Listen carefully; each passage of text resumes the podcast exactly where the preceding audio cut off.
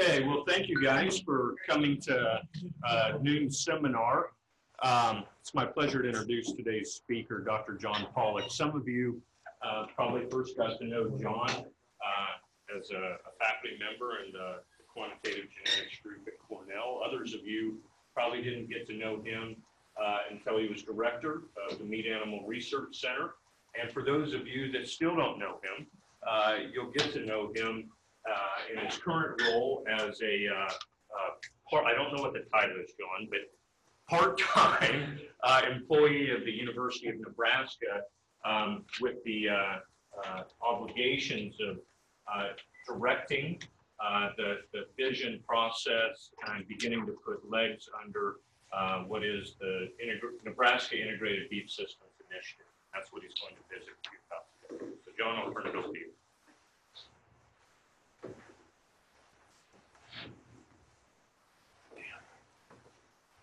Well, it's a pleasure to finally talk to you as a UNL employee.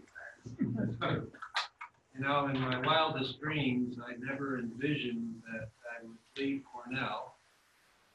And then I never envisioned that I would end up at the Meat Animal Research Center.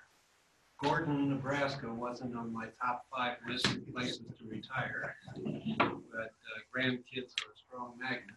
And after a year of learning how to uh, be a parent again. This week in, in Nebraska, I spend each month is really a godsend. So- Thanks for hiring. Developing the Nebraska Integrated Beef Systems Initiative. This, this has uh, been somewhat of a nebulous cloud for quite some time. And I think what we hope to do today is talk to you about the process that's been taken to get to the point where we've gotten a green light to go ahead with what I think is a very exciting opportunity.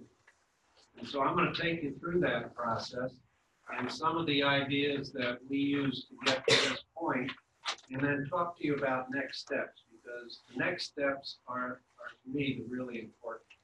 When I first uh, was approached about this position by Archie, uh, we talked about a three-year appointment, God willing, I would take that. and it was going to be a process where we went through and, and developed this program and initiative over that period of time.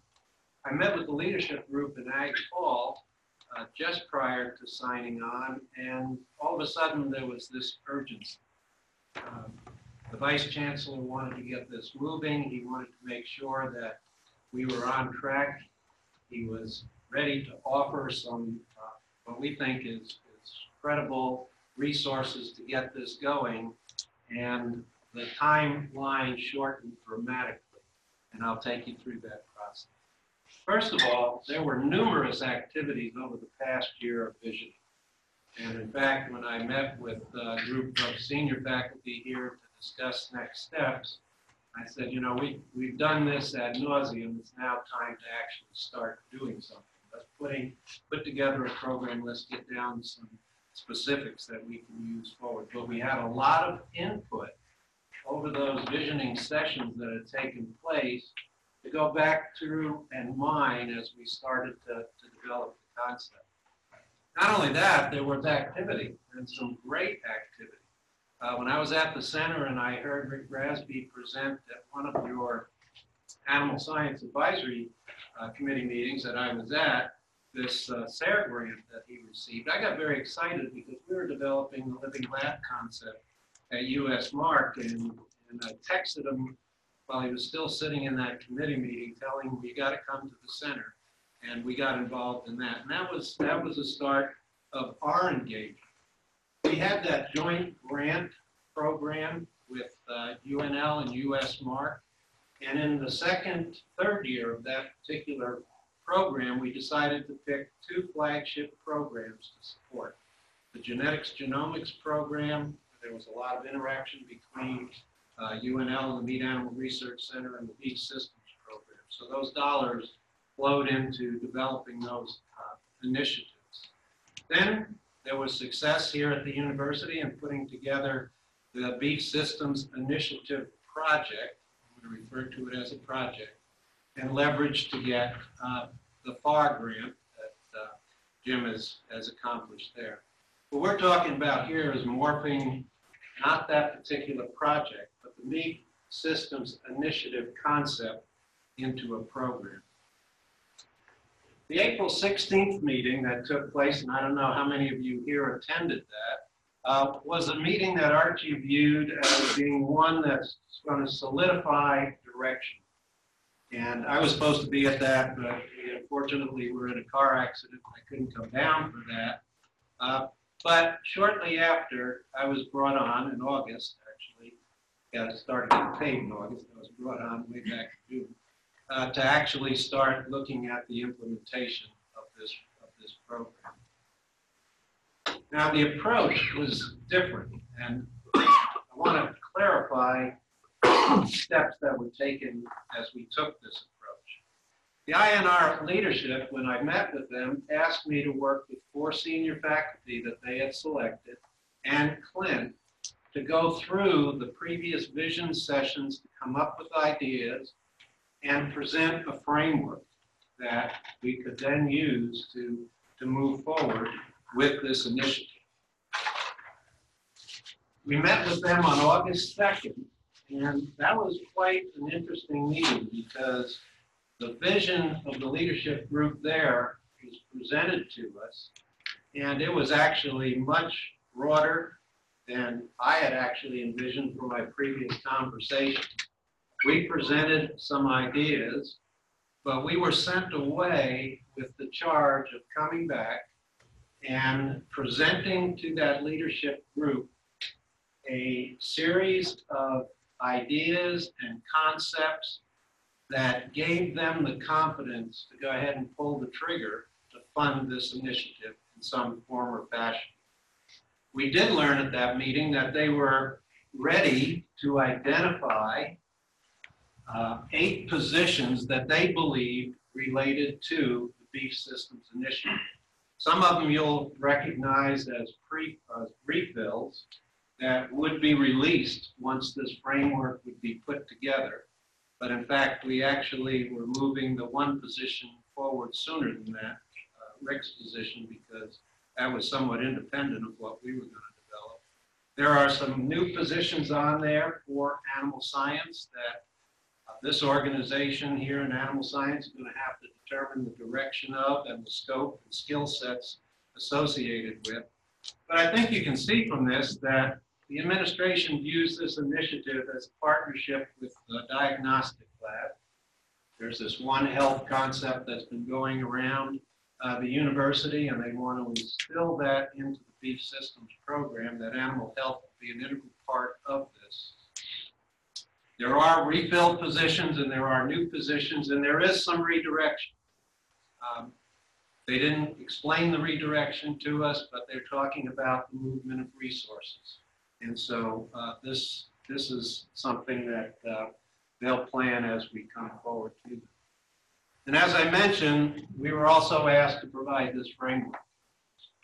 The idea behind that was if we could come back with what they envisioned as a uh, skeleton upon which we can build this beef systems initiative that was substantive enough they would go ahead and start uh, the exercise, and we would be able to start to go out and broaden for input and, and broader ideas.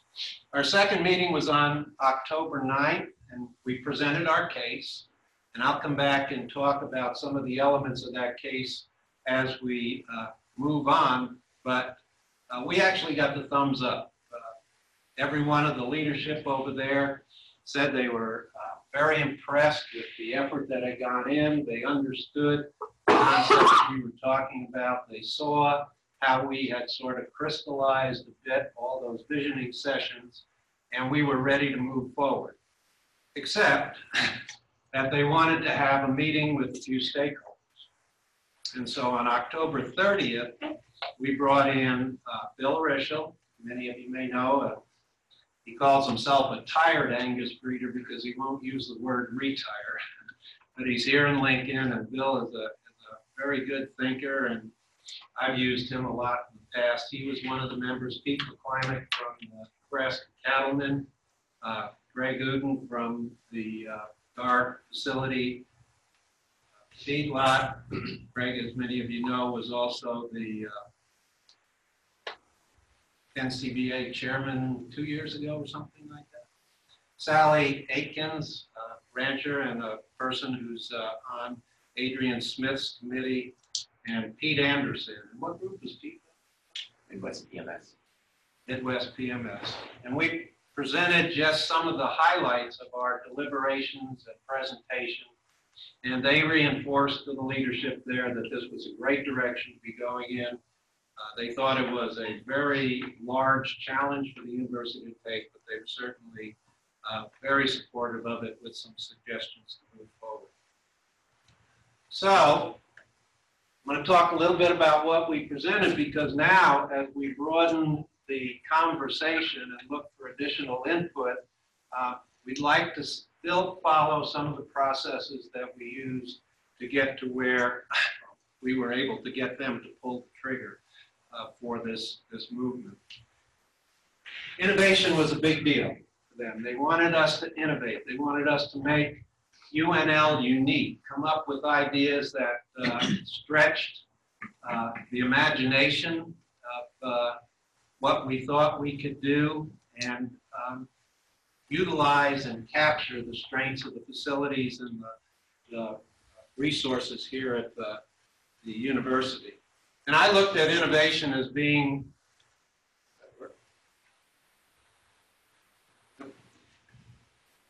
I looked at innovation as being at three levels. One at the infrastructure and technology level. So we tried to come up with some examples for them of what would be innovative in terms of data capture, technology, facilities. Innovation at the concept level. What ideas would sort of be an umbrella concept that uh, we would be following and, and looking at in terms of our particular motivations for research. And then the final one is the innovation at the level of actually coming up with research projects, teaching experiences, extension activities. So we focused on these two. Um, we felt like if we could at least show a framework of, of uh, visioning at that level, that that, that would suffice in terms of uh, getting through the next step. I'm a big vision guy. So I asked the four faculty, I think you know who they are, Jim, Matt, Galen, and, and Rick. Uh, I asked them to help me wordsmith a, a vision. Uh, they weren't very good at it, I tell you. But we got through it and came up with the vision. And it really is supposed to be simple. People are supposed to understand it, but it is supposed to talk about the motivation for why you exist. So we really are looking at an organization or a initiative that creates knowledge, distributes that knowledge through the teaching and extension program, and we are targeting decisions that are made on a daily basis by people who are in the beef industry across all segments. That's, that's the vision that we want to, to do, to enable them to make more informed decisions. We recognize in this vision that we're going to have to work across all segments, but not independently. We need to connect those segments a little bit better than they are with data and information and knowledge. And that we're going to be working with genotypes. We're always working with animals. They have certain genotypes. Those genotypes react differently in different environments, different management schemes. And we also have to recognize the consumer uh, desires and their attitudes. So this is our vision. When I was at the center, I invited in Paul Genho. Many of you may know Paul. Uh, those who don't, he ran Deseret, Florida, King Ranch in Texas, and then the church's ag holdings out Utah. And I asked him to come in and evaluate the center's administrative staff. And the first thing he asked every one of our administrators is, what's your vision? Can you articulate it? And I was pretty proud of the fact that every one of our guys that were in the leadership role there, either on the UNL side or the federal side, was able to tell them what the vision was. They couldn't say word for word, but they did a good job of explaining. The next question he asked is, if I went out to the field, could each one of your employees tell me your vision? And the answer to that was probably not. A vision is very important because it shows a consistency of thought and effort and motivation. And so as we move this forward, I'll be talking about that vision quite a bit. The other area that I like to work from is what I call guiding principles. And these define the core of what you do and how you do it. Now, we came up with just a few examples of guiding principles. There needs to be a lot more because, as I said, we focused on certain areas, but we left other areas open because we just didn't have the time to do it. We didn't have the expertise we needed in the group of four to actually expand on it. And so we did what we could with some guiding principles. And they led to recommendations and opportunities that we felt would be important to, to represent to the leadership team in AgCom. The first set has to do with genetics. That shouldn't surprise you. That's my field. That's one place where I, I have a good understanding of what's possible and an opportunity uh, working with Matt and his group uh, here over the years to, to design something very, very quick. So the first is this genotype by environment, by management, by societal interactions. And this is becoming a concept that's being uh, visualized in a lot of different areas, as I'll come back.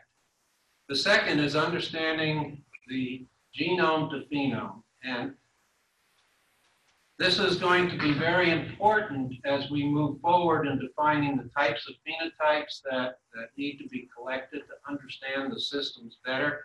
I'll come back to that in a minute. And the other thing is to try and centralize data that's collected on animals that go through the UC system. Right now, I imagine if you were anything like we were at at Cornell, projects are run, data sets are on disparate computers, they're not coordinated, even if the same animals are used. Uh, so there's some real opportunity if we are looking at this particular um, set of principles to actually bring a lot of that data together. The first two there we look at as and presented as innovation and concept. And the GEMS, as I mentioned earlier, is really at the core of the ARS Grand Challenge. This was a new program. I was back in Washington on detail back there. We put it together. Uh, when I was there, was I was on that executive committee. And that idea that they had was to go ahead and look at all the research going across the different locations around ARS and looking at animals, how they interact with the environment, management, um, and then some of the societal issues that, that uh, come from that. Now, the nice thing about this is that the Beef Grand Challenge, which is being led by the U.S. Meat Animal Research Center right now, has been put into place, so this coordinates us automatically with them through a concept. And that's important because we are discussing with them, as I'll mention later, this idea of a beef systems consortium that brings universities and ARS facilities together by actually looking to merge some the genome to phenome aligns us with the animal genome blueprint, which is coming out, if it hasn't already, uh, this year. It's a redesign of that.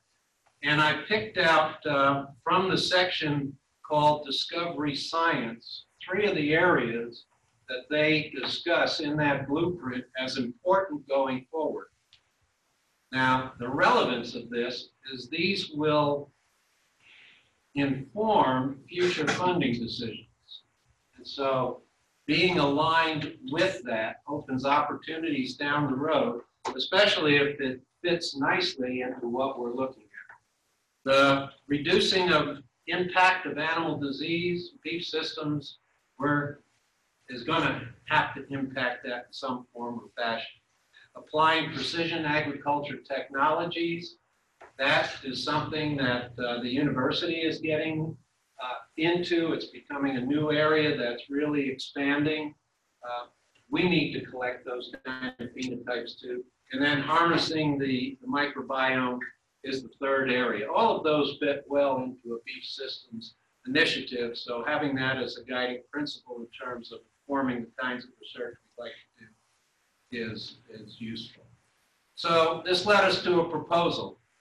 And that is to have a comprehensive genotyping program here at the university where we genotype every animal that comes through the system.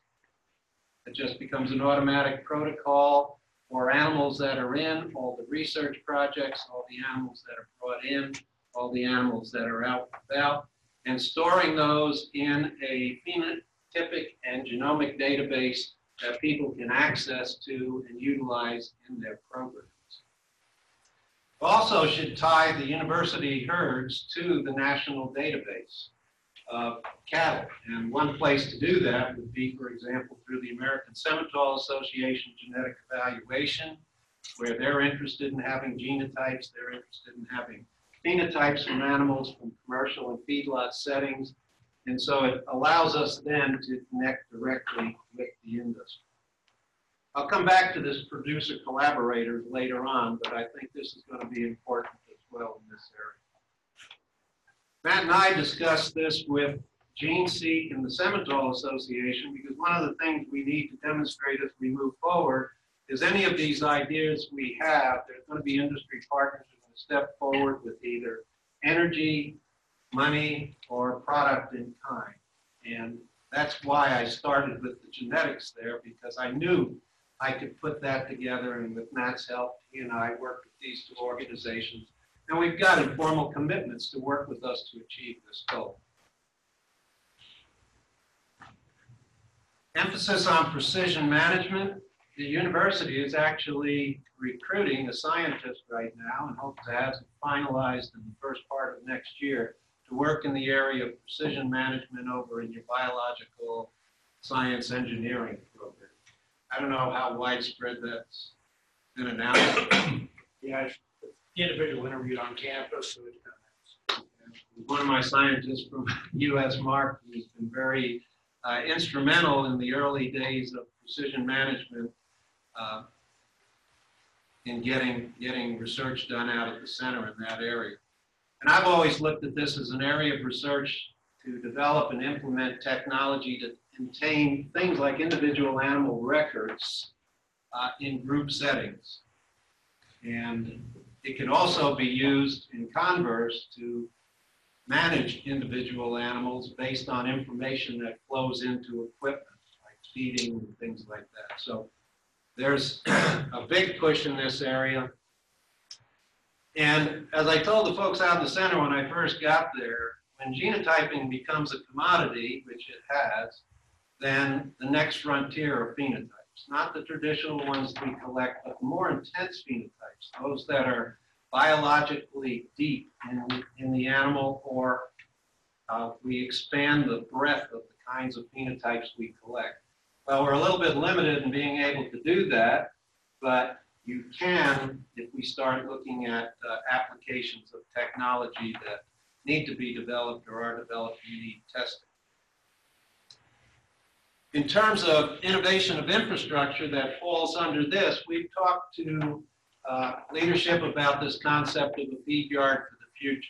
This is a description of the kind of uh, feedlot that we were talking about, multiple management strategies, but designed with the knowledge that we're going to implement technologies that are out there now or coming so that we are prepared, at least in a feedlot setting, to do that kind of research, train our students in internships using that new technology so that we're ahead of the curve as far as that's concerned. So that was a proposal we made that uh, fell under the infrastructure, uh, innovation and infrastructure that uh, leveraged uh, precision management.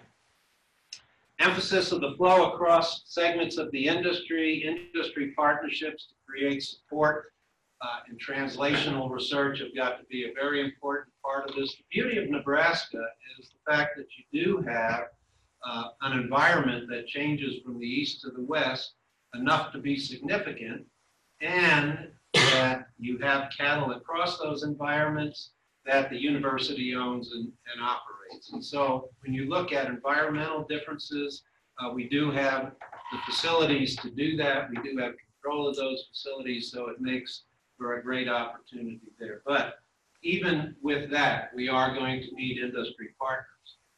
One way to start that and to look at this emphasis on the value of flow of information from one segment to the next is actually starting by uh, contracting cattle for your feedlot research directly from large ranches that we would work with prior to those cattle coming with us to get DNA samples, get knowledge about what they're doing, and then manage those cattle through your experiments, uh, understanding at the very beginning that we're also going to be looking at how valuable was it to know these various parts of the industry, uh, knowledge of these animals in the various parts of the industry as they flow through it. This is what GeneSeek is very interested in. They're interested in connecting genotypes of animals from one end to the other. The uh, American Simmental Association is interested in records from commercial cattlemen that can go into their program and in, in the subsequent value of those animals as they go. The last two meetings I was at this center, as I've mentioned in other presentations, these were uh, things the industry was really struggling with. How do you value the knowledge you have of animals as they go through the system? We also needed to present to them some goals and outcomes. You got a very goal-oriented uh, leadership team over there. They're always talking about what's the intended outcome, what's the goal. So we put down some goals. Some of them were hinted to us, uh, and others uh, we designed on our own. And we focused a lot on research, and we'll talk a little bit more about teaching and extension as we go through. One of the questions that came to us was that uh, in visiting around the state and beyond, your vice chancellor was hearing a lot of uh, concern from those in the feedlot industry or supporting the feedlot industry in the loss of research support that's going around in the high plains. And they suggested to them that the place is Nebraska. And so Nebraska needs to up its game in that area. And so one of the things that um, up its game to be broader in its impact, not up its game in terms of the research. And so uh, one of the questions was, can we address the high plains, not just Nebraska, when we look at that kind of research? And so one of the things that we thought about was uh, actually looking at the panhandle to start to uh, set up that kind of research program that have a broader impact. Every time we would make a recommendation or a suggestion like this for a goal of outcome, we had to show them consequences. Uh, Galen pointed out to them that we would need to change the structure of what we fed there, and that would mean infrastructure development, feed mill, feed commodity sheds, and it would also impact the interest and skill set we would want to look at in that particular position that's out there. So these are decisions that now the broader faculty are going to have to engage in and conversation, but um, that's the kind of approach we want to take. If this is what you want, that was clearly signaled to us as a, a component to this beef systems program, this is what we need. And we continue to push forward under that, uh, that concept. Another goal follows the uh, initiatives that are currently going on, expand the number of animals here in the eastern part of Nebraska to uh, capitalize on the resources that are viewed as underutilized, increase productivity, uh, particularly in the west. And when we looked at that, um, we need to redesign some of the facilities, the grazing facilities that are out west both in the Panhandle and at GSL. GLS. I just didn't look. Uh, I still haven't got all the USDA acronyms out of my mind. You guys got your own set. And also going back to this precision management concept to actually um, start looking at data collection capability uh, for animals that are out grazing, those kinds of situations, and then continue heifer development research at North Platte, but now maybe potentially using the heifers that come from the commercial ranch that we get, uh, commercial ranches that we get our feedlot animals from. And the value of that is now you've got male performance and female performance, genotyped animals from known sources with known information behind them, and, and you don't have disparate uh, data sets or populations that you're working. Also brought into uh, comments about the Barta Brothers.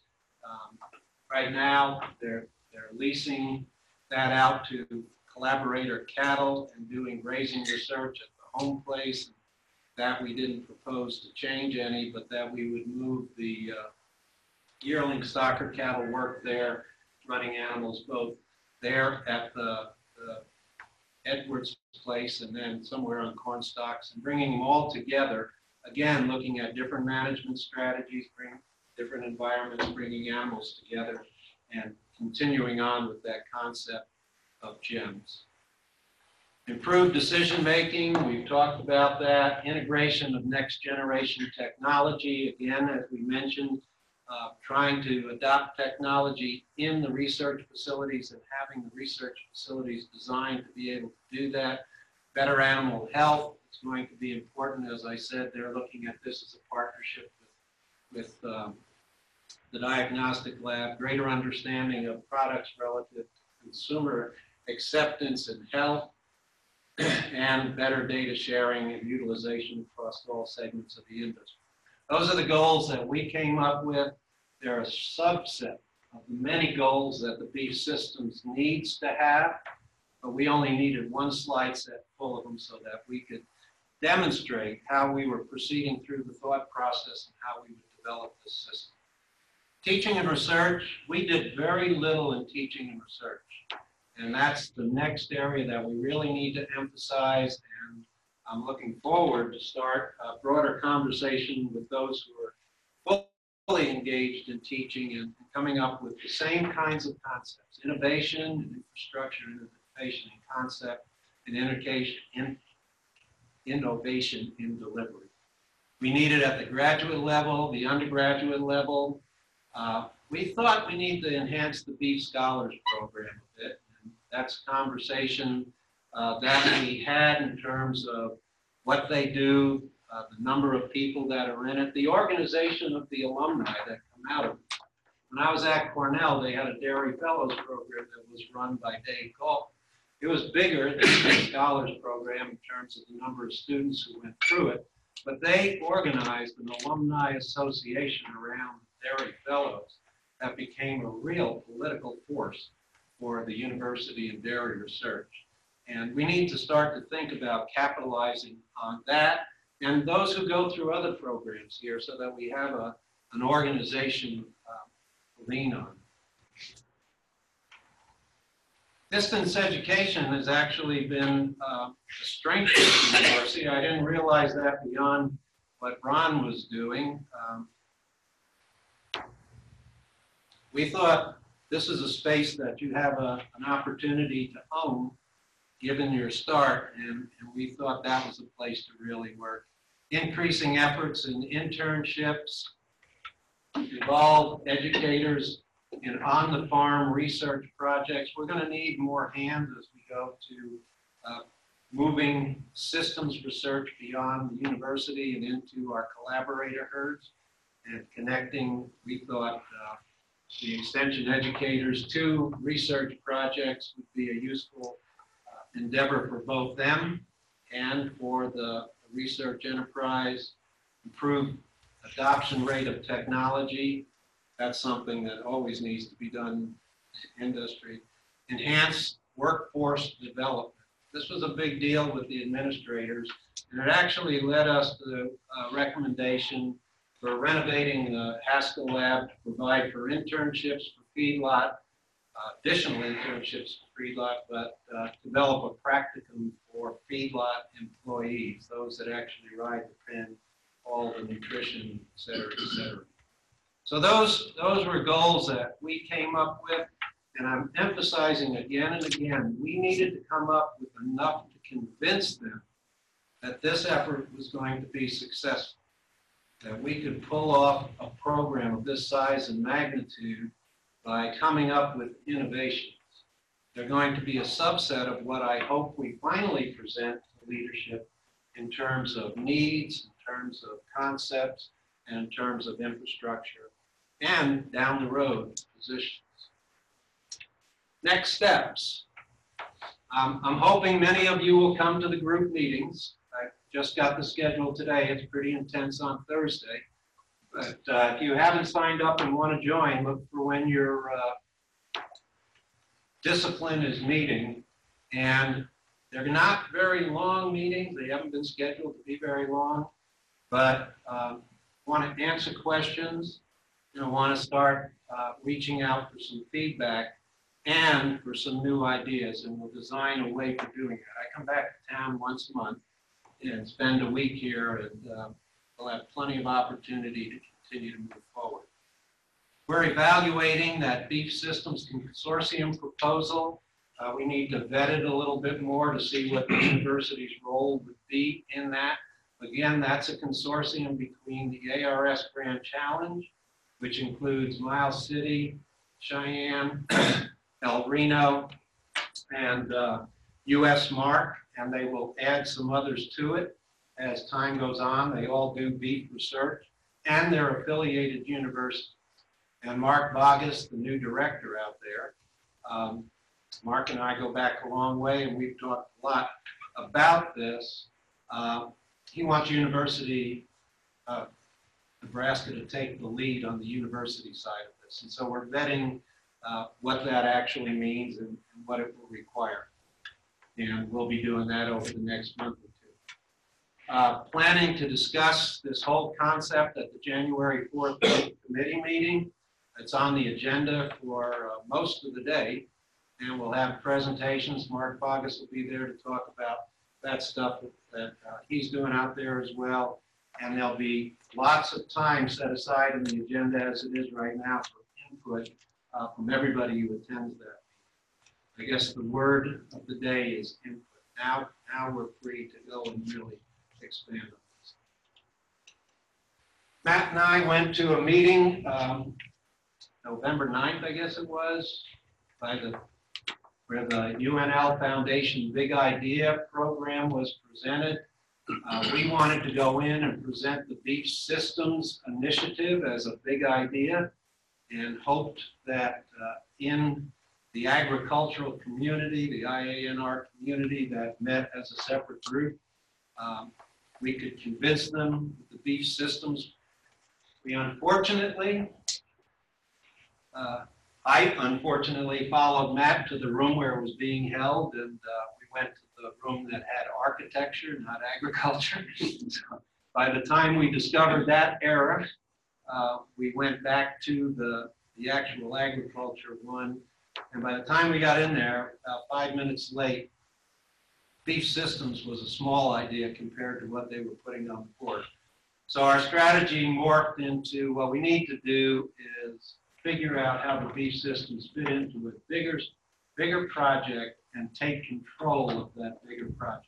So essentially, that's what we've been uh, planning to do, and we'll be meeting tomorrow from 10 to 11 over in Ag Hall with some other organizations to discuss that particular project.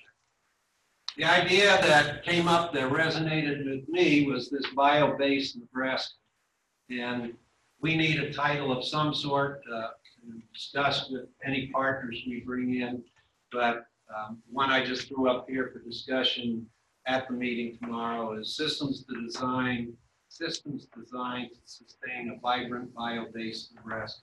When you think about a bio-based Nebraska, it's plant, which is natural grasses, crops, animals, which is wildlife and livestock. Uh, Supporting that is water, air, and soil. That brings in the entire microbiome of all organisms and environmental organisms. And we want to be the project that starts showing this is how systems works. If genotype by environment, by management, by societal is the concept that uh, we're all going to follow in this idea. We'll see how that resonates with other organizations here, centers within the university as we start that, that conversation. This is due um, January 11th. It's not a very intensive write-up, but uh, it does have to be uh, convincing. And uh, I asked IANR if uh, the leadership there, if they'd be willing to sort of endorse this by supporting it and letting us use the fact that they're committing eight positions towards it. Uh, To me, and the answer was yes, to me, that sort of makes it flagship program coming out of IANR, which should increase its success rate. So that's uh, where we've gotten to and how we've gotten here, and uh, where we want to go next. I'm very excited about the opportunity to work with uh, a lot more. I'm getting tired of these four. Time to open the doors and really start to put some meat on the skeleton. I've defined to other people that the skeleton we built is about the right side. We need the left side and then we need the skeleton. And we're going to put a lot of fat on it because I've always told uh, my students when they ask, should I apply for a job? I said, well, I don't know if you should, but you can say no, you don't get the job, or they can say no, you don't get the job. I'd apply and let them say no. We're going to ask for everything and let them say no. And if they ask us to prioritize, our strategy is going to be to prioritize in time, not in decisions as to what percentage of what. That's our strategy. And uh, hope we can get all the rest of you on board and moving with this. Questions?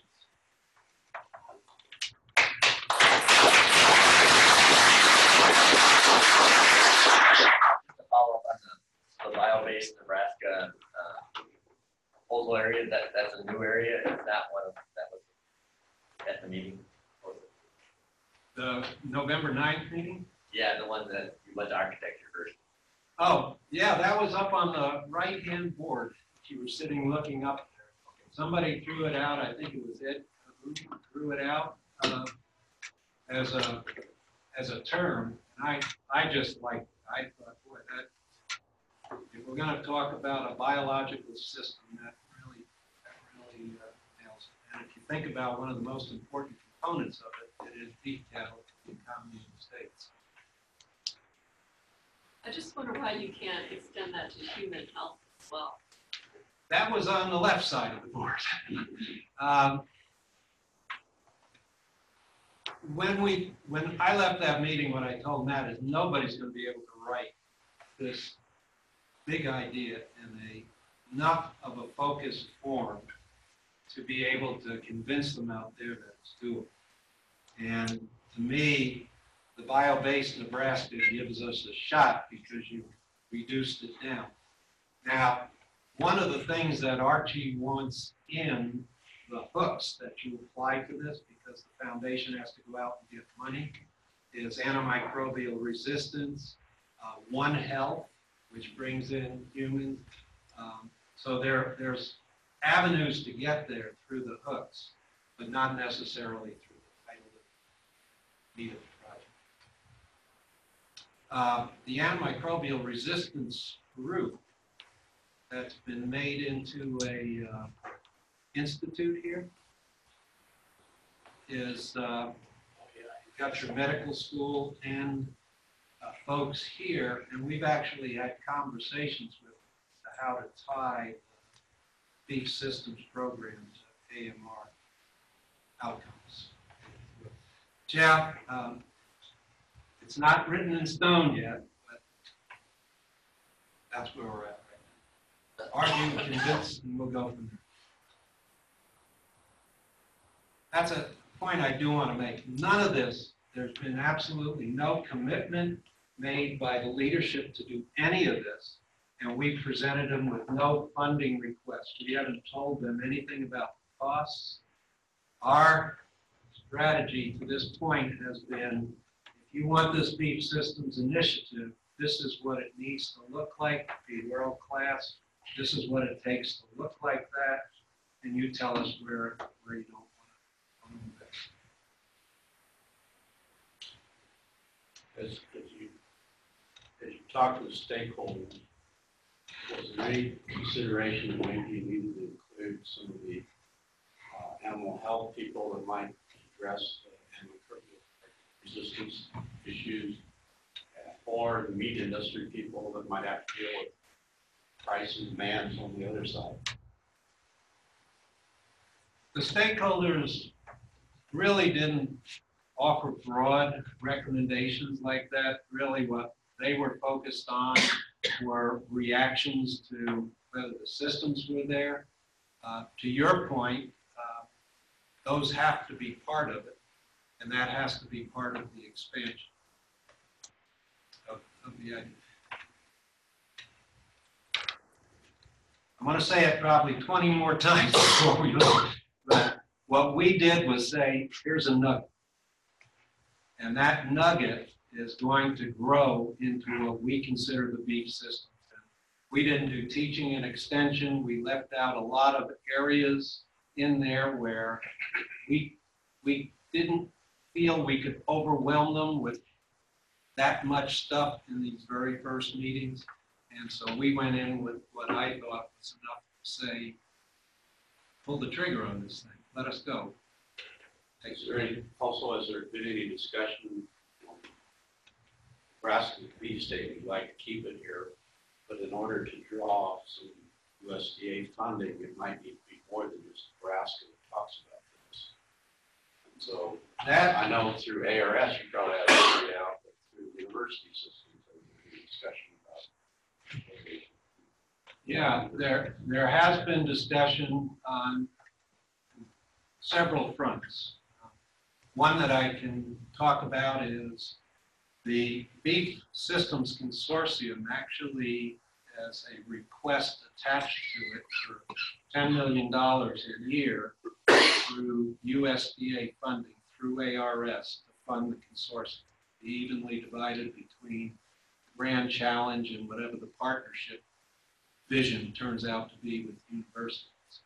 Um, The year I took off, before accepting any kind of responsibility, I took off because uh, I was a senior executive service member in that position there, and I couldn't lobby for anything for a year if I received salary from anyone. And there were two things I wanted to lobby for. One was the health of the U.S. Meat Animal Research Center, and the other was for changing the funding structure at ARS to allow for consortium-type activities, to allow for funding not to go to a particular small group in a particular location, but to a concept. And that came out when I was at the Grand Challenge. So, so we are working, one reason Sally Akins was invited to this thing was to have her informed. Uh, Adrian Smith has been a strong supporter of beef industry, strong supporter of, the- who I've been working a lot with on that end of spectrum. And so, yeah, that's a funding source. There are other activities that uh, are being identified as we vet this consortium idea um, by the folks over in Ag Hall that could also lead to to funding. The nice thing about the funding from USDA is it's permanent until they get a huge cut. Kind of a specific question, but um, will the uh, enhancement of profitability be broad enough to uh, enhance the stabilization of uh, twinning in uh, beef cattle? Uh, It it was put on the shelf at uh, Mark, but you know, an extra 40 or 50% would allow for a a substantial effort to find a system combining intense care for short periods of time and then the extensive uh, growing out of calves on on the range. Yeah. So I was the demise of the twinning project.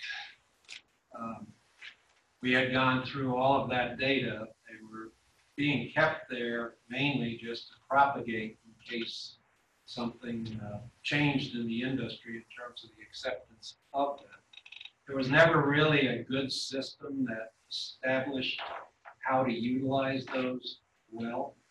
And so the industry we'd hold a sale every year out there and sell bulls, and we'd sell a handful of bulls to a handful of producers. It Just never really caught on. Uh, the germplasm is preserved, so it can be reconstructed if things change in the future. If I did anything that probably saved the center from total demise during that New York Times article thing was to have stopped the twinning project. But that doesn't mean a system couldn't be developed you to Doesn't mean utilize it couldn't be developed, but It that. takes more than just having the, uh, the genetics now, but, uh, a whole No, I system. agree, it it certainly can be developed and, and, uh, could be, but in my mind, if you have a germplasm that has value, so every other resource of germplasm that's developed out there, dairy, anywhere, the industry adopts it, they develop the systems. And They they just learn about I mean, I can't change. I mean, they can't change, but they, they have. The have. industry won't do that part, so they- you'll have to have a guide from uh, research. You had a four-way interaction term up there, G by E by M by, by S. What are your ideas on society there? So that's the place we have no idea. That- That's the place where you really struggle.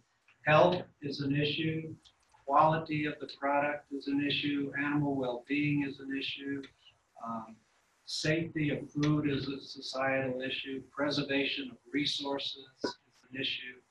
Uh, There's a lot of things that come in that societal component, but as we've talked about it, at least our small group, we had no good ideas as to how to start to interact with that, and that's gonna be a section that we need to broaden out. It's We're pretty than- good on Jim. It's more than marketing then. Hmm? It's more than marketing. Oh, yeah, it's, it's a lot more than marketing. It's, it's the acceptance of the beef production culture by consumers to continue to sustain. It's Really what it comes